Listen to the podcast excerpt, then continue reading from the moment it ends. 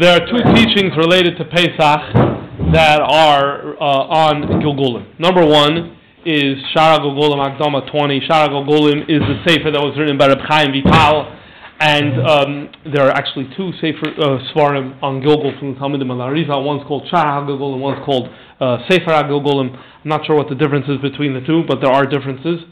And steht also da es wissen sein, ki kol habali Torah asher bedoir hazeh, all of the Torah scholars in our generation, hein b'chinas anshe dor hamidbar. They are b'chinas anshe dor hamidbar. They're the level of the people who left Mitzrayim and passed away in the Midbar. When the Arizal or Talmud Arizal say b'chinas, very often it means Gilgul, and that's what it means here as well. Shaleim nemar, on these people it says, ki meit seis chameres Yisrael arenu. It's a murdik taich in the pasuk, ki meit seis chameres Yisrael arenu neflois like the days when you left Mitzrayim, I'm going to show you miracles. So who are we talking to? But Pasha, you're talking to the people who are going to see the redemption. So the Arizal, we know from here and from other places, the Arizal is saying, our Dur is going to be Mashiach, right? Our Dur is going to be Mashiach. So the Abishur tells us, just like the miracles you saw then, you're going to see now, you saw then.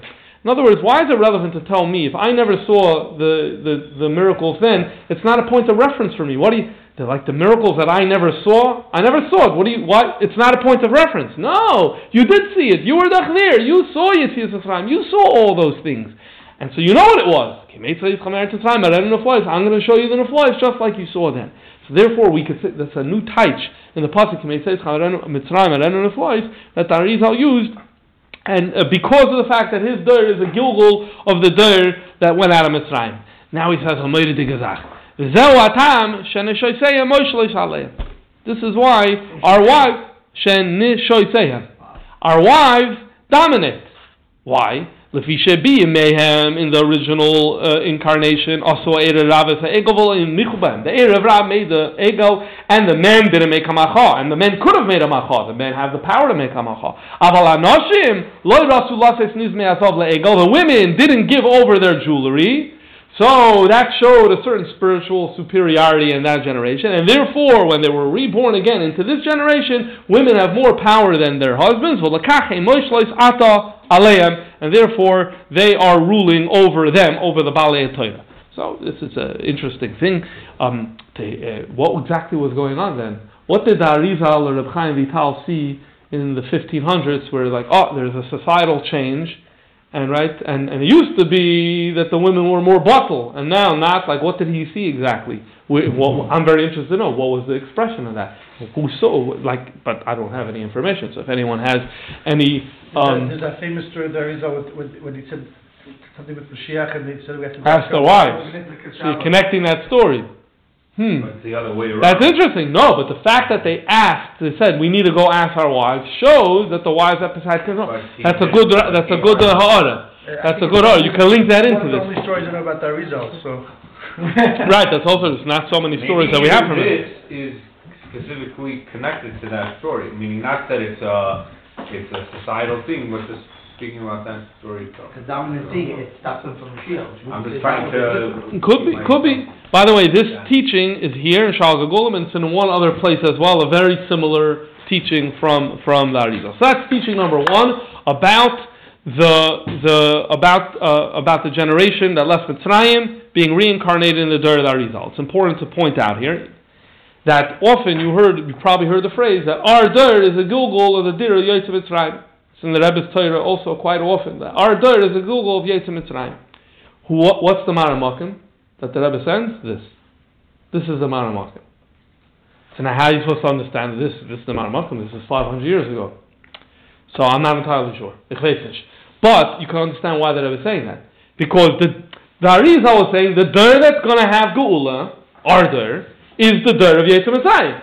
Okay, so you could look at it as, okay, be stuck in 1530, 1540, 1570, or you could say whichever generation is tacking going to be the door that's roy for Gula, that generation is the Gula of it. I don't know. It needs more thought, more clarity, but Akopanim, what's for sure is the Manamakim for the Rebbe, when he says our generation is a generation that's the Gilgul of Yetz Mitzrayim, is this. Number one. And in case you're wondering, no, in the class in there, I did not say that. Number, huh? applies to every generation. What was that? To make Tzedakah, that possible will apply to every generation. But then you're implying that we don't do Why, why, why was the result saying he's bringing a proof from a pasuk, right? But that pasuk only applies to this generation. Well, I, I, I just uh, before we answer the question, I don't think he's bringing a proof. He's inserting a taich into the pasuk. Saying That He's saying- now applies. It's just not that that shot. In, in, in, in, This in this Pshuta Shomer, and there's the side. Well, The side- wait, did that only apply to that generation? I mean, the, the I think we would say that based on the, what the Rebbe was saying, I think we would say that this. I don't know how this works. Let me let me be clear. I don't. We're talking about one second. I don't know how this works. This is like mystical stuff, right?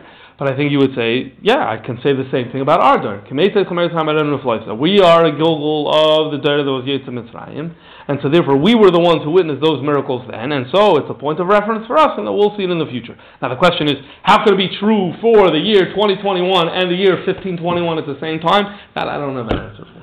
Hold it, I don't know. Yeah. No, I'm saying, according to this, then, then then So this goes into the whole conversation of when a Gadol Yisrael says Mashiach is supposed to come at a certain time and it doesn't happen. We have a very long history of of that, and that's a topic for itself that we need to. I don't know. I may have to check. We may have done a shir on that once. I don't remember. But there's a we have a long history of that of Gadol Yisrael saying hours of the time. Then it's a separate thing. We say, it's okay. You know what? Let's let's stay on track. That's teaching number one. Teaching number two about Gilgul and Yosef Mitzrayim is Galus Mitzrayim, also from Chaim Vital, text 2 and Eitz Chaim, Kol Inyan Eloi Hoy Arak L'Tzaref Neshama Sahib. The Galus was to cleanse their souls. Therefore they came in the Galus, the big Galus, V'marus Chaim Baveda Kasha B'chemro B'veinim, and they were alive or embittered with the mortar and brick, Keneged HaChoymer V'halaveinim Shahoyu Oisim B'doir HaFloga, corresponding to the Choymer, the mortar and brick of the generation that built the tower of Havin to understand this. What's his argument here? The argument here is the generation of the Zer HaFloga was Nizgalgel in the generation that had Shibud Mitzrayim, and that explains why they have to engage in the same activity that was done in the earlier gener- generation. We have a seat right here. All right. Uh, uh, done in the earlier generation in order to fix uh, the chet that happened then. This is a whole other theme, and that is the theme of a later generation suffering to be misakein for the chet of an earlier generation. By the way, it's interesting because it's Yidden and Deraf Log is not Yidden, but that's, there are other examples of this in the Torah of Gulgulim as well. But the broader point is suffering. You have this as a major subcategory within uh, the story of Gilgulim. So, for example, you have a sefer called Shoyrish Yishai. If you remember a few weeks ago before Purim, we did a shir on the Manas Halevi. The Manas Halevi's name is Reb Shlomo Alkabetz, and he wrote one sefer is on the Megillah Esther. He wrote another sefer on Megillah Rus that we read Shavuos, or that we don't read. No, we read Shavuos. Shavuos by night. And he says over there, his sefer is called Shoyrish Yishai because Rus is the Shoyrish of Yishai, and he writes over there as follows: The Gemara says that there's tzaddik v'toivloi and a tzaddik v'raloi. We have to understand, and we learn chassidus, we understand tzaddik v'toivloi, it's different from what the Gemara means. We say tzaddik v'toivloi means a tzaddik who's complete toiv within him. In Gemara, tzaddik v'toivloi means a tzaddik with a good life. Tzaddik v'raloi is a tzaddik who, despite being such a good person, has a bad life.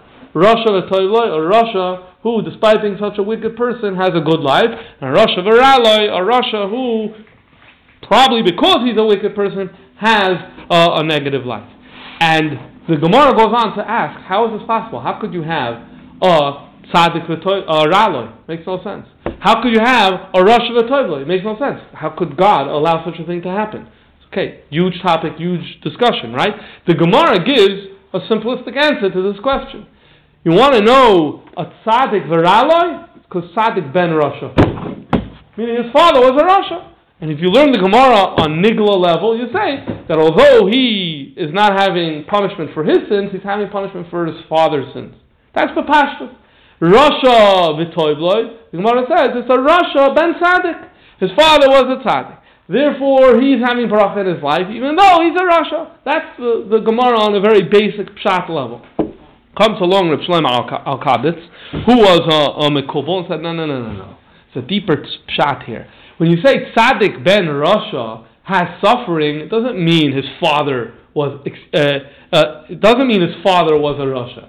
No, it means in a previous Gilgul, tzaddik ben Rasha, in a previous Gilgul, he himself was a Rasha. Now he's Taka Tzaddik, but one second, we have to fix up the suffering of the previous generation. Like he built, in an earlier life, he built the Tower of Babel, and now he needs to fix it up. And the other way around. It could be it's a Rasha ben Tzaddik who has a lot of good in his life. Why? Because in an earlier Gilgul, he was the Tzaddik and he was deserving reward. For whatever reason, it didn't happen, so he came back. He's a Rasha because he has Chashis, but the Abishah has to give him his thing. So this is how the Shoyrish Yishai of Shlema Al Kabet explains this. So let's just read it inside briefly in text three. Al Kain Soivlim Avoinus Rishonim. The later generation suffers the earlier generation. V'hi Soid that is the secret meaning of when the Gemara says Tzaddik ben Rasha. Kaloimer Shahaya Rasha Mikoidim, not the son of a Rasha, but he in a previous Gilgul was a Rasha.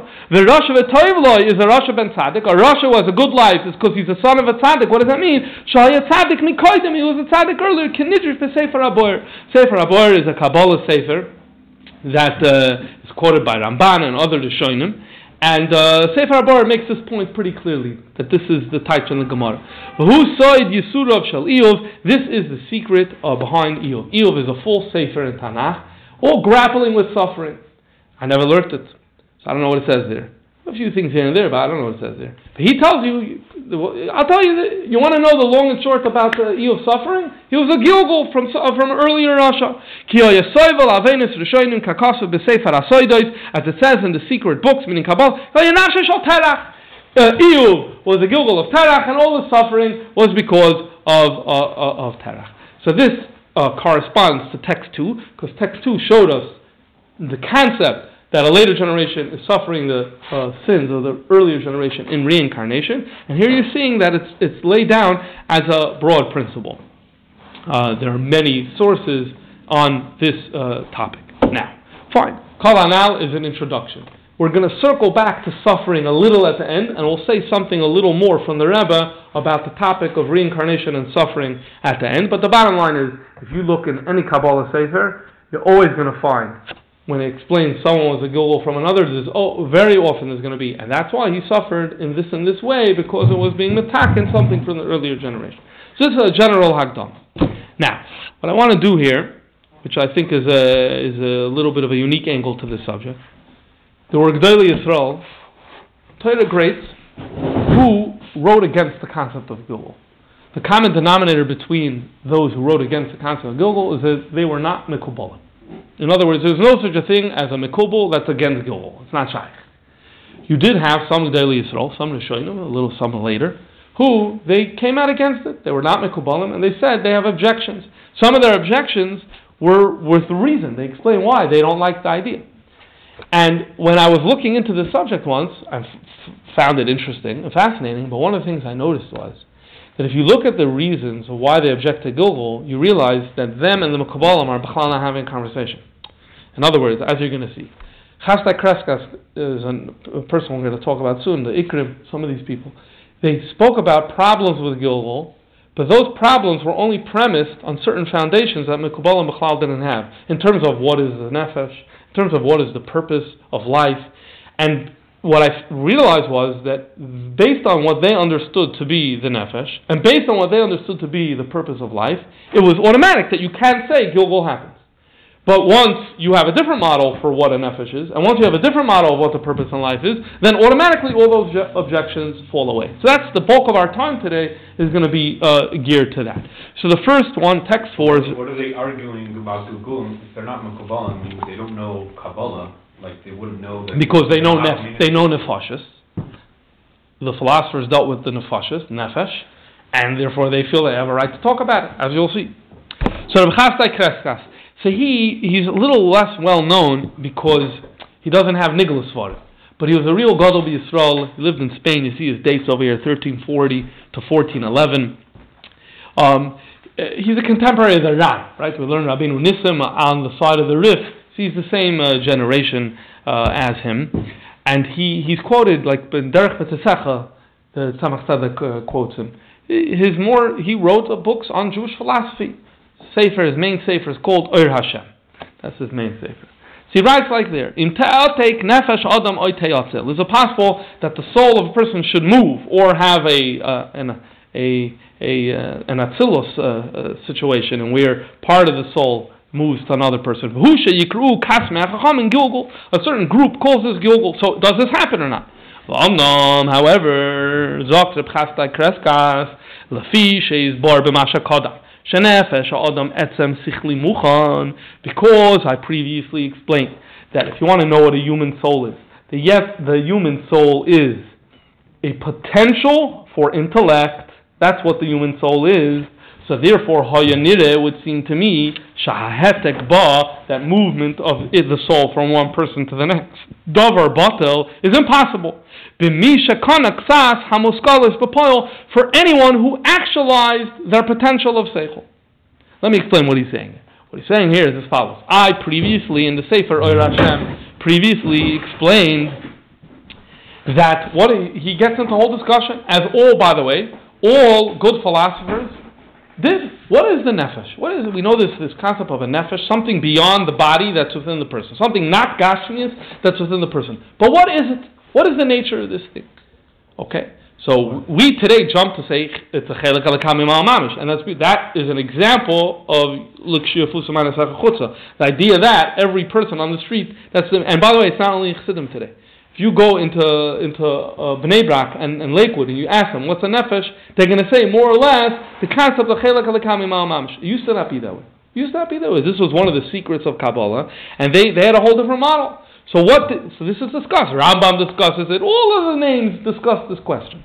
So Chasdai Kreskas, his explanation was that the nefesh is potential for seichel. You want to know what it is? It's a ruchniistic thing that's capacity for seichel. That's the human soul. Now, you could not actualize it. If that if a person never uses his mind, he never actualized his soul. If a person uses his mind, you actualize your soul and you gain knowledge. That knowledge in this model becomes part and parcel of the nefesh itself. The nefesh is potential for seichel, so then when you understand something, it becomes a part of your nefesh. So now, this is what he explained earlier. He says, once you explain that, so how are you supposed to understand Gilgul? You're going to say that entity that is now actualized seichel moved from this person to this person, what's the problem he's going to say? Then where's all that knowledge?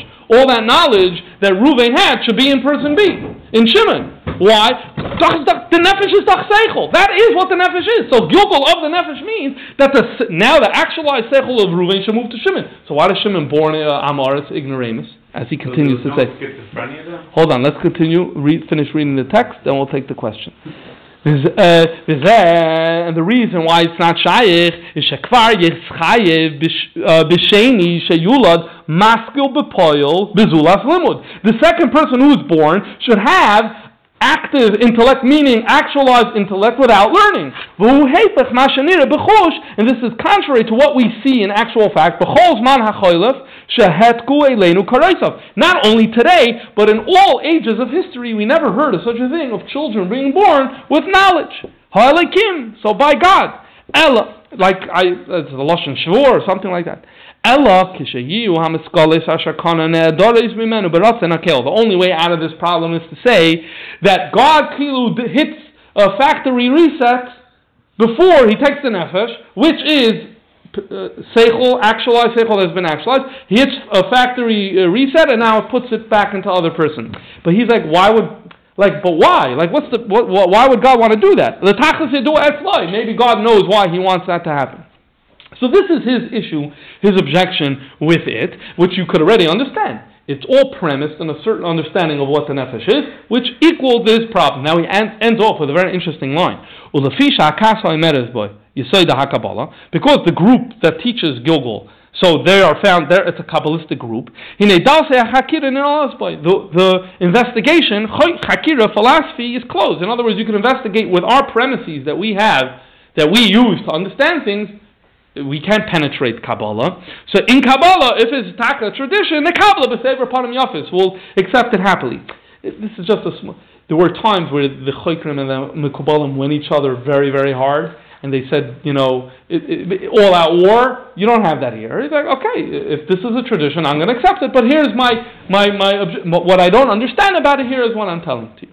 Okay. You're saying Kabbalah is in like Kabbalah or Kabbalah is in tradition? Yeah, so I typed this last one in Kabbalah, meaning if it's a tradition. Okay? Mm-hmm. Whereas Yisoida HaKabbalah, also, Yisoid, there I'm not sure. I can go both ways. But earlier when he said, um, Chacham Gilgul. Oh no, the truth is he didn't use it earlier. Yes, you can go both ways with the word Kabbalah here. You could say it's like a tradition, tradition without one that's understood or being understood. Okay, so this is one example. I should mention here, I didn't, uh, I didn't include it in the text because it's not so relevant today. Our focus here is all about Gilgul from one person to another. There is another whole concept, it's not, we're not talking about it today, maybe another time, and that's Gilgul into an animal, or Doimim, Semeach, Chai, and that type of thing. Reb Sadia Goin has a sefer called Amunas Videis. He's much earlier than Reb Chasdai Kreskas. He lives in the 900s. And in Amunas Videis, he takes strong issue with Gilgul, but if you look, everything that he's saying is against most, uh, most of what he's saying at least, is against Gilgul and animals. So really, if we do a class on Gilgul and animals, we'll come back to that. But I just felt I should just mention that because of uh, he's a, just a famous name. It's interesting. So they knew enough to know the the Mekubalim know hold of Gilgulim, but they didn't understand. Correct. They were aware of the fact that Jews were So the saying. this. Mekubalim didn't explain themselves, or or they just didn't hold of it. They, they argued. It's an interesting question. I'm, I'm not sure. Uh, you really need to know what their in their connection interrelationship was. Also, which which things, which writings were popular on this before the Arizal, right? It's another question. Like all the Gilgul Svarim that I know of are from the Arizal onward. Is there, you have references here and there, but is there a sefer that's dedicated to explaining Gilgul before the Arizal? I don't remember. They such didn't know anything. a- I Huh? would think they didn't know anything. The way Right, I hear you. that Yeah. no one knew anything. It's interesting audit. Okay, that's number one. Number two, the Ikrim. The Ikrim is more famous. The Ikrim is more famous because he wrote a sefer. The main object of the sefer was Rama has Yud Gimel Ikrim. He feels that while all 13 are true and are part of Judaism, only three are foundational. Only three are foundational. Um, which ones? I don't remember. Schar is one of them and um, and uh, the Torah, Schar Vaynish, and God. One, two, uh, three. He has three principles, and he thinks that that's the and everything else is details. It's not shouldn't be part of the thirteen principles, but along the way he does much more, and he deals with Christianity, and he deals with the Karoim and Sedukim, and he deals with all the issues that a thinking Jew has to deal with in his day. He's a contemporary of Rav Chasdai Kreskas, a little later, 1380 to 1444. We also mentioned his name when we did the shir on the Tortosa disputation, 1414. He was one of the people that was present. Uh, that was present there. So he says the following. From here, whatever he's talking about before, the Chachamim called Chachmei HaKabbalah, here it's clearly, he's calling them Mekubalim, they have the belief in zalachen, I don't like it. Why? Sh'im gozra li is bal b'chira, if God chose to take a spiritual entity, namely a soul, and to put it into a body for the purpose of enabling it to have free choice, that's a huge advantage. Indeed, because of this reason of free choice within the human being, the angels made a mistake, as Chazal say in Bereshis Rabbah, when man was created, the angels wanted to bow, why do they want to bow to the human being? Because they don't have free choice. And, and man did. And so the, the angels were awed by that. So that's why it makes sense for a nefesh to come into the body to get free choice. Once a soul came into a body and experienced choice, why should it come back? So here you have to go back and say, one second, what's going on here? Say, what? We do. Why did the Abishter put the neshama in the What do you mean to be mavar the goof and uh, and and and, and the hapcha, and did it Okay, good. That's another example of hafatzas hamayonis. If you asked him this question, he gave a different explanation. You know, so even in Chassidus we learn that the purpose of creation is to give, bestow goodness, lahetiv lebruav. This is al derech, lahetiv lebruav. God is sitting there with a whole bunch of nefashis, and he looks at them, and they're very similar to malachim. They have a lot of milas, but there's a major chesar. What's the chazarn? No free choice. A malach can't choose anything. Uh, Abishter has pchira chashes. He can do whatever he wants. A malach doesn't have pchira chashes. And a neshama lamayla also doesn't have pchira chashes. It's programmed to do exactly what it is. Hashem looks at these nefashis and he says he wants to bestow on them a gift. What's the gift? That they should have freedom of choice so that they're more similar to the Abishter. So how does Hashem give the nefesh this gift? He creates a world, and he creates a body, and he puts the nefesh into the body. Now the nefesh has a choice to make. Is it going to go this way or is it going to go that way? Is it going to do good? Is it going to go bad? Is it going to be spiritual? Is it going to be material? And now the nefesh acquired the trait of bchira. The malachim, when they saw a human being, they ran away bowed. Mamish, Who has free choice? God. Now a human being has free choice. We're bowing to you. It was a mistake. But fine, you can understand what's happening here. Okay, so mission accomplished. You gave him what you wanted. You gave him the matana. He has the matana now. Once he was down here in the gulf, he had free choice. So mission accomplished. So now why are you going to send it back again? Obviously, as you can tell so clearly, his objection to Gilgul is premised in a worldview that saw the purpose of life in a specific way, which automatically led him to say Gilgul is not shaykh. That's objector number two. Objector number three is the Yedaya Hapnini. Yedaya Hapnini um, is, is, some people mistake this and say it's the Rashba. So it's not the Rashba. What happened over here? So what happened here is as follows: The Rashba has ne- would never said never said any. The Rashba would have been already a mainstream objection. That would be a little surprising. What happened over here is as follows: Why do people think it's the Rashba? It's cited in the response of the Rashba. Okay, we once spoke about we did a shear on the controversy related to the Rambam's works. There were multiple chapters in this long story of the controversy around the Rambam's works. And this, there, we say that there are three phases. One was B'chaya Rambam, one was after the Rambam passed away, where the Rambam Svarim were burnt, and we spent our time on that, uh, on that uh, topic. And then there's the third one. The third one is during the time of the Rashba. And basically, some communities in, in, in, in Provence, they wrote to the Rambam, uh, to the Rashba, who was the Gadol Adar, too much philosophy learning, they're learning more Nevuchim, they're cooking too much in that. It's coming at the expense of learning other important things in Yiddishkeit, and they're not being so miser in Maisa mitzvahs. And so this is a problem. We need to make a ban, we need to make a chedam against the learning of philosophy. When we say philosophy, it meant both. Sai, learning Greek text or Arabic text, but also including learning things like Mer Nevuchim and other things like that, Jewish texts that deal with philosophy. So the Rashba made a chedam. The Rashba made a cherem, he issued a cherem, he said, the cherem said, I don't remember the details, until you are, I don't know, 25, 30, I don't remember right now, 35, you can check. You, a person, you should not learn any of this stuff until they're older. This was a cherem that the Rashba put out, and many of the killers saw the Rashba, the Gadol, the major Gadol Adar, said this, and many killers uh, uh, followed. Now, uh, the people who kocht in philosophy, and some of them were very, very, very mahadrim in a mahadrim, but to them this was so important that they should learn this stuff. This was part of their the, their Judaism. They were obviously very mad. They were very, very upset.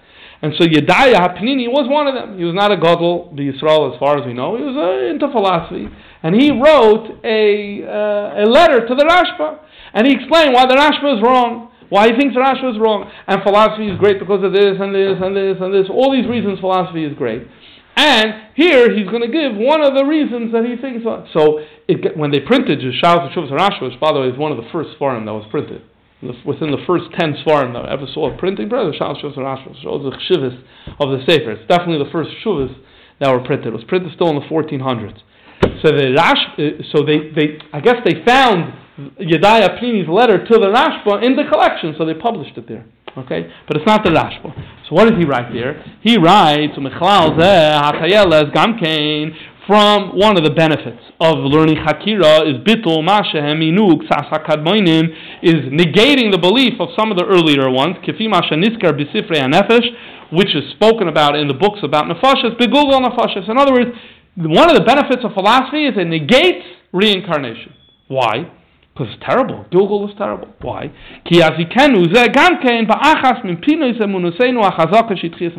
Because Gilgul is harmful to one of the foundations of our faith. I'm very from. Because Gilgul is harmful for Tchias HaMesim. How so? Because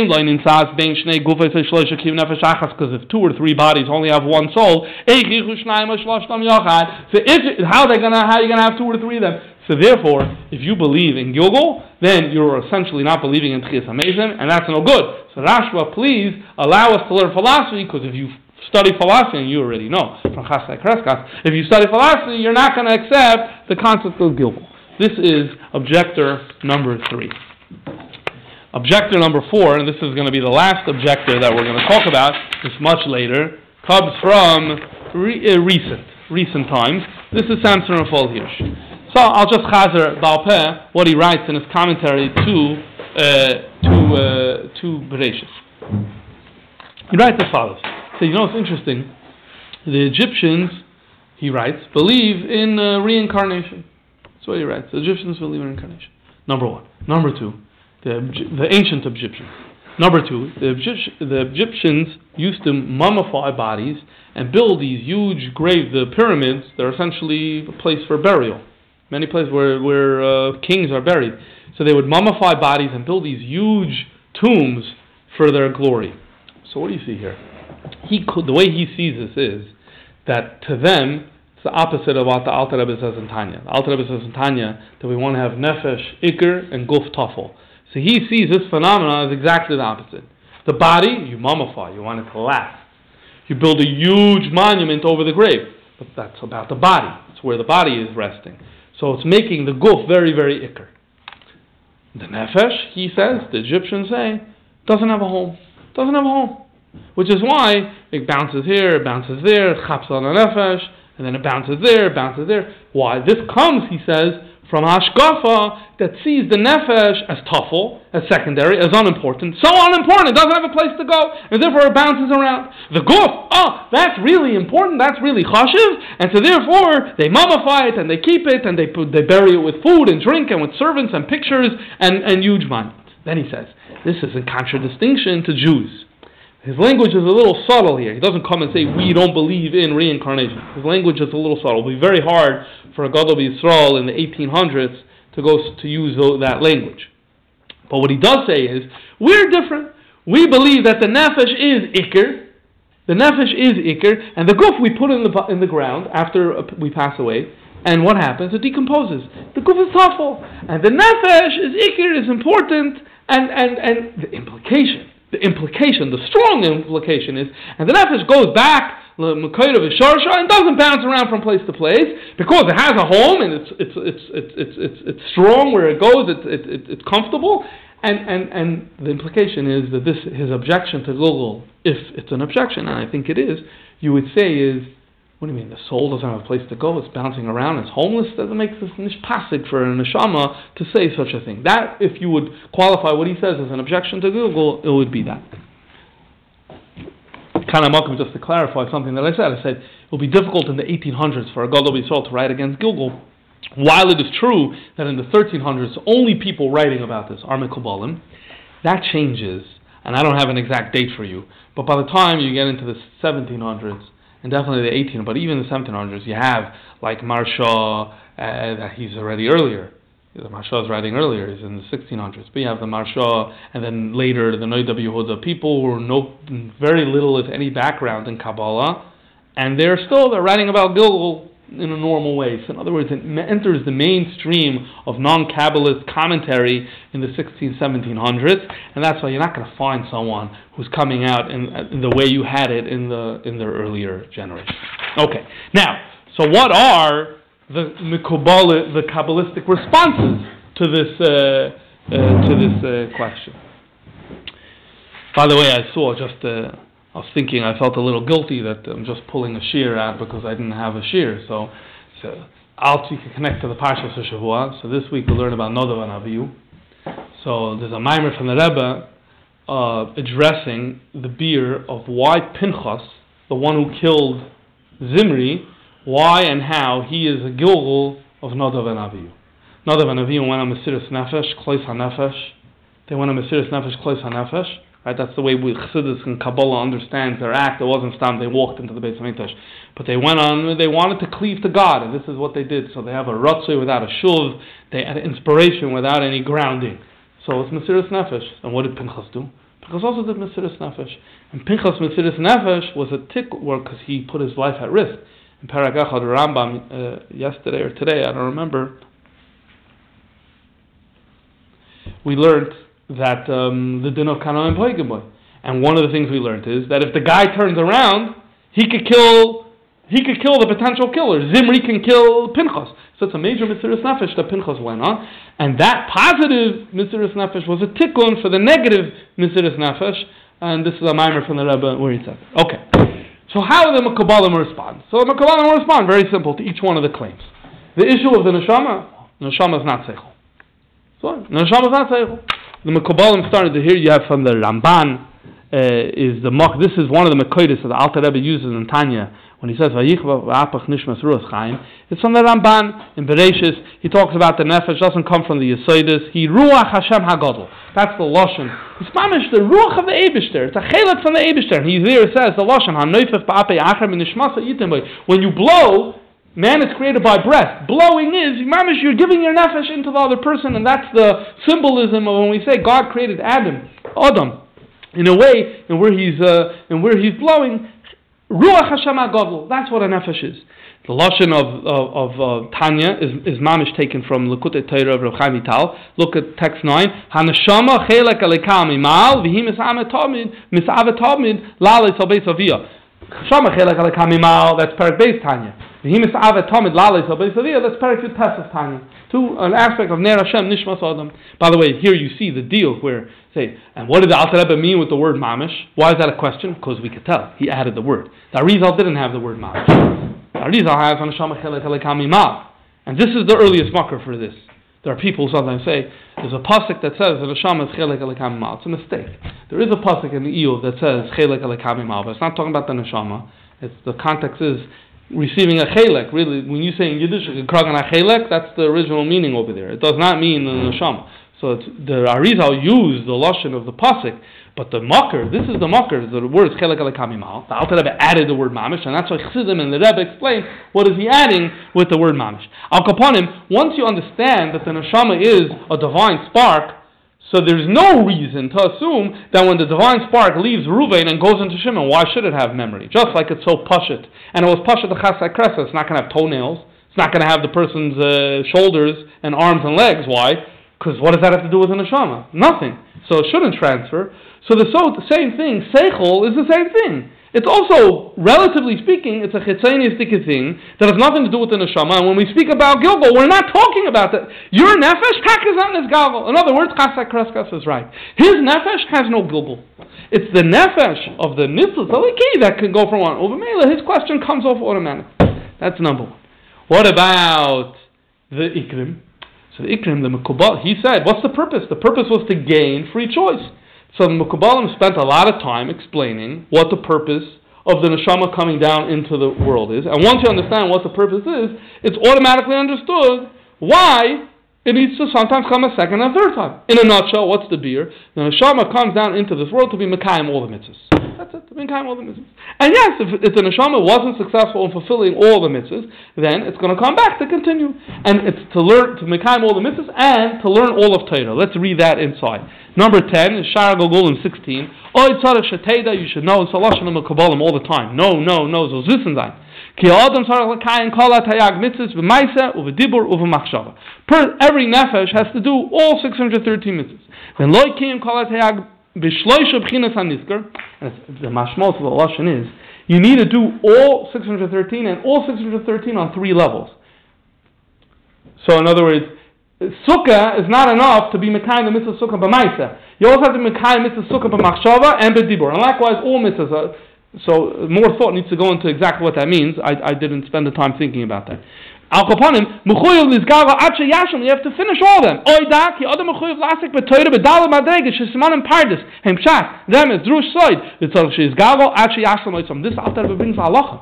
Alter Rebbe, first of all, the first part Alter Rebbe brings in Tanya. The only time in Tanya it brings Gilgul, The only time it brings Gilgul is in Parak Lamed Zayin. This Nakuda.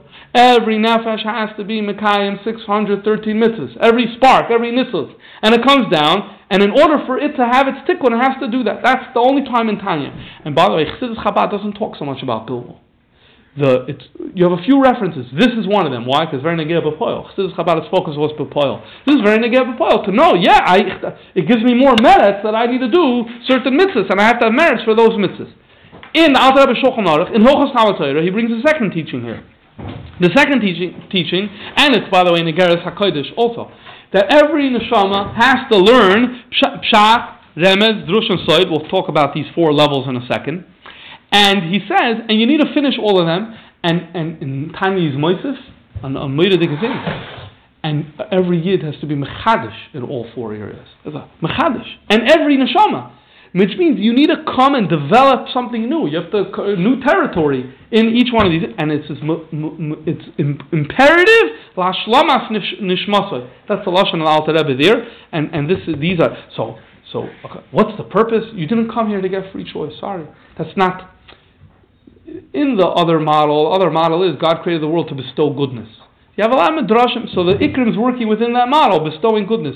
This is not about bestowing goodness. This is about tikkun. The neshama comes down for tikkun. Okay, so uh, yeah, it's going to take time to make these tikkunim, to enable these tikkunim.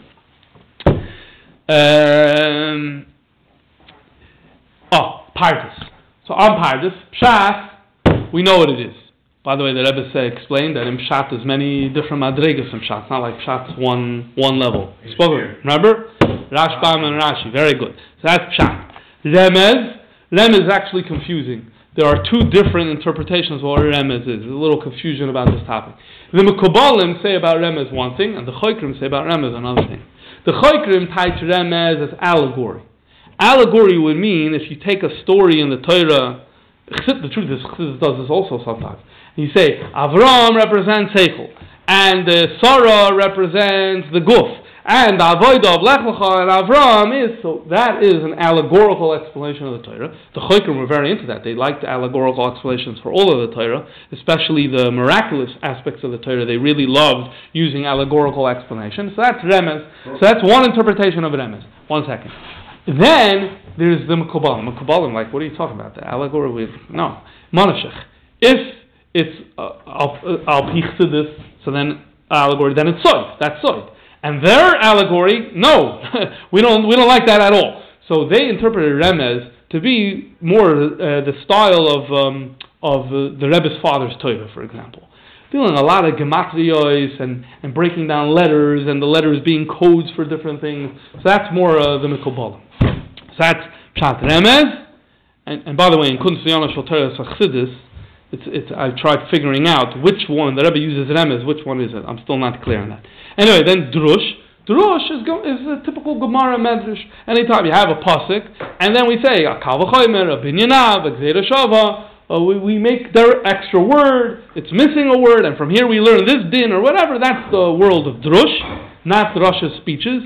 And side is side is uh, is kabbalah. Fine. So these are the four areas of. The? So the truth is that if you go with the Mekubalim's version of Remez, there's a lot of overlap between the two. Soid would be more, you're talking about Olam Yoidim and whatever, whereas Remez would be more focusing on the words and the gematria and things like that. But yeah, there is a lot of, look, you look at the Rebbe's father's Torah and you see that there's a lot of uh, overlap between Soid and between Remez. Yeah. What were the Mitzvahim so mad about when the, the um, Schneider and Metallic um, saying that it's something to do with uh, homophobia. And what are these? There's there's parties. Anything you're not used to, you get mad about. I guess that's what I Of course, what is it? The Gra has this uh, has you know. So I'm not sure. I don't know. Need to look into it to see was it a chiddush there. I don't know. The weather was also terrible there. Mm-hmm. Okay, so um, now, here's an example just for the concept, because we spoke about you missed the mitzvah, so you need to be. So here's an example, because I was giving a sheer uh, Pesach, so I threw in another Pesach reference. So you have from Rame, the Rameh Ofano. Rameh Ofano, his name is Menachem Azaria. Okay? Menachem Azaria Ofano. Ofano is in Italy. He lives in the same door, pretty much as Reb Chaim Vital. He also has a lot of Kabbalah for him but it's like it's his own track in Kabbalah. It's not uh, not everything there is massed to the Kabbalah of the Arizal. But here's this beautiful thing there. He says Tvar Anavia when this Nisgalgal Abba Tzipoira Eishes Moshes Rabbeinu Al Vashon. First days of Pesach. Um, excuse me. Eishes uh, uh, Moshes Rabbeinu, the wife of Moshe Rabbeinu was Nisgalgal in Tvoira. Why? Kibizman Shalom Yisrael Shir Alayam Lo Hoysa Tzipoira Right? She wasn't there. Vayishma Yisrael brought Tzipoira later. V'hi hoysam esaris as I missed the, the mitzvah of Shira. Of his chus hamila shamal says because she did the mila. Zachsa lavai uh, bidvoira. So she was zeichet to come as a gilgul into Dvaira, v'lasha shira zu aidei ruach hakodesh, and she did the shira of Dvaira. So here's an example. If you say, I don't know if it's one of the mitzvahs, but one of the mitzvahs of davening, or a mitzvah of giving thanks to Hashem, halal and haidah, she missed it the first time around. She had to have a special schos, the mashmal here is, because she did the mitzvah of milah, where she was zeichet to do this, uh, do this later. Okay. Now, fragt sich the Shaila, At the same time. Huh? They're both at the same time, not the traditional go. No. In Devorah Neviah, we're talking about, remember that long Haftorah, Parshas Vashalach, we have a very long Haftorah about Dvoira and Barak, that's like in the time of the Shoiftim, this is a little later. Um, yeah. Okay, now, Shaila, so that means if my Nefesh came to, to uh, for certain mitzvahs or certain Averis, is there a way I can figure out what mitzvahs and Averis they are? So that Amak, who's the Rebbe of Arizal, so he has a few svarim. His famous sefer, always quoted in Chassidus, is Pardes, Kamaimar Pardes, the Pardes, the Pardes. This is the Ramak. But he has another sefer called Shir Koima. And in Shir Koima he says as follows. Ein me, by the way, in the Rebbe's library, there's, um, there's, what do they have there? They have there, Actually, our library. like, yeah, you're right. It's fine. The Rebbe's library, our library, whatever. It's all, the Rebbe and us, all the same thing. Right? That's what the Rebbe said. It Right? All the same thing. There's something there. I'm trying to remember. I think it says the pardus. It's the pardus that is there. The it, it's a tfus, but it says kifi anira. They think that it was the Ramak's own copy. Stop. Anyway, so he says like this: Ein mi sheyeda mitzius hatzmusoi or yargish ba'atzmei shehu megugel or built in megugel ela mi shenifsalam al. There's no one in the world who knows whether they are a Gilgul or not, unless you receive the tradition, but you can't figure it out. Ula. Maybe you're going to wonder, why taka don't I remember my previous lifetime? So he gives like five reasons why it's good that we don't. The, here's a good one.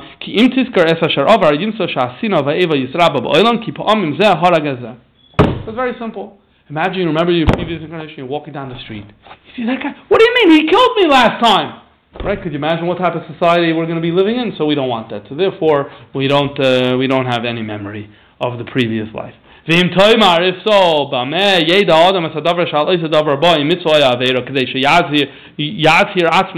atzma. One second. I just need to know what mitzvahs and averas to be careful about. So how would I figure that out? This is embedded in the character of a person, besoid the difas hanashama v'cheshka be'inyan mitzvah, when the a neshama has a certain pursue, per, likes to pursue and has a love for a certain mitzvah, kaidem, or if the Yetzirah you're having a very difficult time with something. So in other words, like this, the truth is, if you have a lot of letters of the Rebbe, without referencing the Ramak, you have this idea.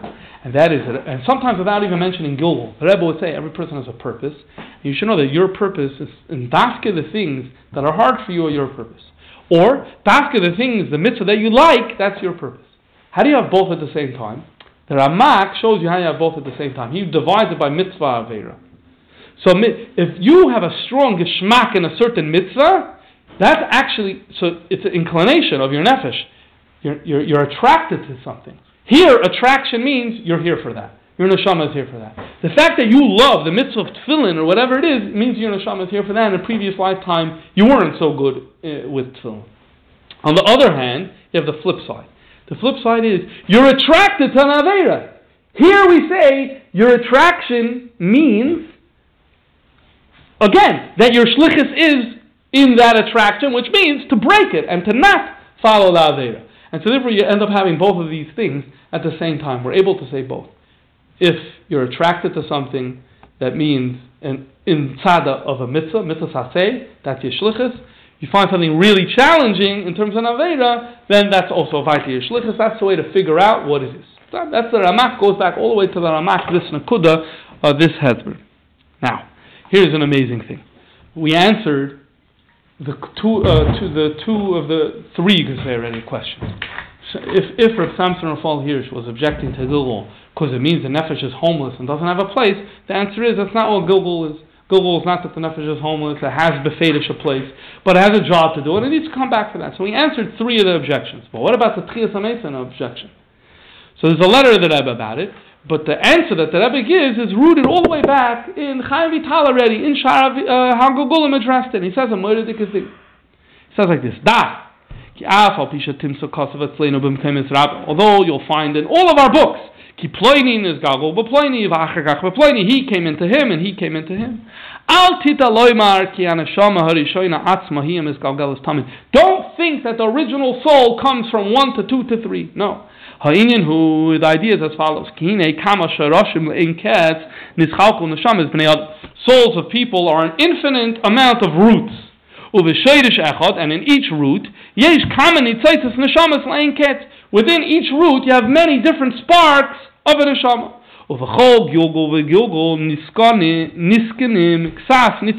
In every single incarnation of the soul in a body, some of these sparks are fixed. It's those sparks that aren't fixed and they come. They're the ones who come back. Those that were fixed. They don't come back on them. And they stay in their station and where they are. What's he saying over here? Saying like this. Let's talk about the. Let's say Avram. Let's say Avram is the first person, and Avram Avinu has a nefesh. Okay, so the sake of simplicity, his nefesh, and we're going to say we're going to make this a little coarser than it is just for Havon. His nefesh is made up of a hundred sparks. Avraham Avinu made up of a hundred sparks. Okay, fine. Now Avraham Avinu has to do mitzvahs. Every mitzvah that he does corresponds with a certain spark. Okay, so let's say Avraham Avinu does 50 mitzvahs, whatever. So does 50 mitzvahs. So now 50 of those sparks have been rectified, 50 not. So 50 of those sparks, they go, and the mother in Gan Eden of, of Avraham Avinu those 50 sparks are there. And they're always there, and they're there forever. And if you want to go talk to Avram Avinu, and you have the ability to go to Gan Eden and to talk to him, you're going to find those 50 sparks. That's Avram. And when Avram is going to come to Tchias HaMesim, it's going to be those 50 sparks that are going to come into the body of Avram. What about the other 50? They were in Avram. They were in him. Because he didn't do the other 50 mitzvahs, or Averis, however you want to call it. So therefore, they don't go back to the mother, and for that matter, they're not Avram's neshama anymore. They have nothing to do with Avram. They get passed on to Yitzchak. And so now Yitzchak has 50, those 50 sparks within him, and he has those, and he does starts his avodah. Now, if he did 50 mitzvahs, good. So now we're done. That, that becomes Yitzchak. If he did 25, so then those 25 is Yitzchak's neshama, and the next 25 go on to the next person. And like this, what emerges is that in the Torah of Gilgul, in the main Torah of Gilgul, there's never there, you don't have a concept of your neshama came into me. It's not. Those words are not right. It's not your neshama came into me. It's an aspect of your neshama that you fail to fix, and therefore you lose. That's not part of your identity anymore. That comes me, and now I have the opportunity to deal with it. And the parts that I rectify, they become mine, and they become mine in neshama. They become mine. And the parts that were in me, but that I didn't deal with, so they were in me, but it's not mine. They get passed on to someone else. And in that sense, you never have two, no two people are alike. And every person is distinct and different, and automatically it's understood how by Tchias HaMesim every person has their own neshama when they when they uh, when they wake up. The Rebbe, when the letter, when he addresses, it says, "Oh, so does that mean that uh, Avram had a hundred sparks and I only have fifty? So it means I, am less of a human, less of a soul?" He says, "No, one spark is a is a full nefesh. Each spark it contains everything, and so therefore it's you're not you're, you're not going to it's not like you're going to have any less powers or abilities uh, because of uh, because of that. What was that? The shear or the or the entity. Broke it down. Broke down. She's like. The what's the best way to describe it? The best way to describe it is my neshama was once in that guy. Was once in that guy, but it's not his neshama and it's my neshama. Yeah, I'm talking about Tchias HaMesim time. What was that? Oh, so Tchias HaMesim is going to be each uh, each uh, is going to be each person with the the aspect of their neshama that they were metaken, the aspects of those sparks that they were metaken. Maybe related neshama, I would say. Related, maybe something like that. Okay. Is this related to the? To, how does this relate to the idea of like husband and wife being one neshama, part of one? How does it relate to the concept of a husband and wife being one neshama? Why does it have to relate? I'm not sure. let me say like this: in the in the Sefer of the Arizal, a lot of attention on Gilgul goes to husband-wife questions. Husband, wife, the basher, this, that, stuff like. There's a lot of Gilgul that revolves around the issue of who's going to marry whom. But uh, I, I didn't study the subject. Okay, so let's wrap up and summarize. What was the main thing that we did today? We looked at four objectors to Gilgul. We explained what their background was, why they were objecting, or what their misunderstandings were, why they were objecting, and we showed how in the Kabbalistic model, those questions are kasha me'ikara. It's always an interesting reminder. When you see people disagreeing, the disagreement may not be what they're talking about. There may be something much deeper at the root that really is what's uh, the subject of disagreement. But let's conclude now by circling back to the question of suffering. And here is something we touched on in the shir last year. We'll just go bekitzer now. That is like this. The Rebbe spoke uh, in the Lamed Sikha, Tafshan Lamed Aleph, about the Holocaust. And the Rebbe basically explained, the Rebbe explained why, I'm say the right way, I have to say this the right way. The Rebbe said that you know, we, we can't understand the Eibishter. It's not something that's uh, understood. The Rebbe also explained the, the neshama is nitzchi. The Rebbe mentioned a few things in these in these talks. Clearly, the Rebbe was addressed that one of these Fabrengas, I believe, Elie Wiesel was present. One was Simchas Torah, and one was Yud Alf Nissen. Simchas Torah, one was Tashon Lamed Alf, one was Tashon Lamed Gimel. At this time, the Rebbe didn't give any explanation, didn't say a, a beer of why the Holocaust happened. If anything, it was you can't expl- explain. This time, Rabbi Mangel, Rabbi Nissen Mangel was gesund. He was giving lectures in uh, uni- in a university in uh, New York University, NYU, I believe, or maybe it's Columbia, and uh, on Gilgul, Gilgul and the Holocaust. I don't know how he had a connection with someone. They asked him to come, and he was a survivor. He's a survivor. So he spoke, and he basically gave them a few lectures explaining to them what Gilgul is, and said that that I, I don't know exactly the words that he used. But he explained that according to Gilgul, there's different. I never heard his presentation on Gilgul itself, so I'm not sure which explanation he used. Whether it was Gilgul from a previous generation that did Averis, or whether it was some other uh, thing. But the beer was a Gilgul explanation. Anyway, here's the Rebbe talking about Fabrengen. The Rebbe didn't say. The Rebbe, if anything, said that you can't understand. Why did the Rebbe say Gilgul? So he wrote a letter to the Rebbe. He wrote freely, very often to the Rebbe. And uh, Baruch Hashem, he he gave a picture of his letter with the Rebbe's Ksav Yad in a chura that he gave out uh, for his kid's wedding a few years ago. So he describes, he says, this is what I'm explaining. The Rebbe didn't say it, so am I wrong? That's basically the question that he asked. And the truth is, if you look at all the early Kabbalistic sources, you can totally have a right to say that. There's so much precedent upon which to say that because Mikubalim have been saying that in every generation. And so the last words of his letter were Baruch Hashem niskabel esla. So the Rebbe circled that and wrote Kivon Shamaminim beside Hagugul. Kivon Shamaminim beside Hagugul. So now he has to try to. What's the Rebbe saying? So I was discussing this with him. I spent a lot of time once in a car, and that's a great place to talk to people because uh, it's a captive audience. What does the Rebbe mean with these words? Kivon Shamaminim beside Hagugul. So he understands Pshat I recall incorrectly, that this is one beer why the Rebbe didn't explain. Uh, it will become a little clearer soon why the Rebbe didn't explain, didn't say this at the Fabring. They believe in the secret of Gulgulim, your students over there at NYU. But there are other Jews who don't. So now we're going to explain the Holocaust based on something that some Jews don't believe in. That's not going to get you too far. He went, if I recall correctly, he went further. And it's not that they don't believe in Gilgul because they're atheists. They don't believe in Gilgul, and they could point to Makaitis and Daily Yisrael that didn't accept Gilgul. That's what Rabbi Mangel told me, the way he understands what the Rabbi is saying. Then, that's a reason one. Then the minor continues, the Rebbe writes.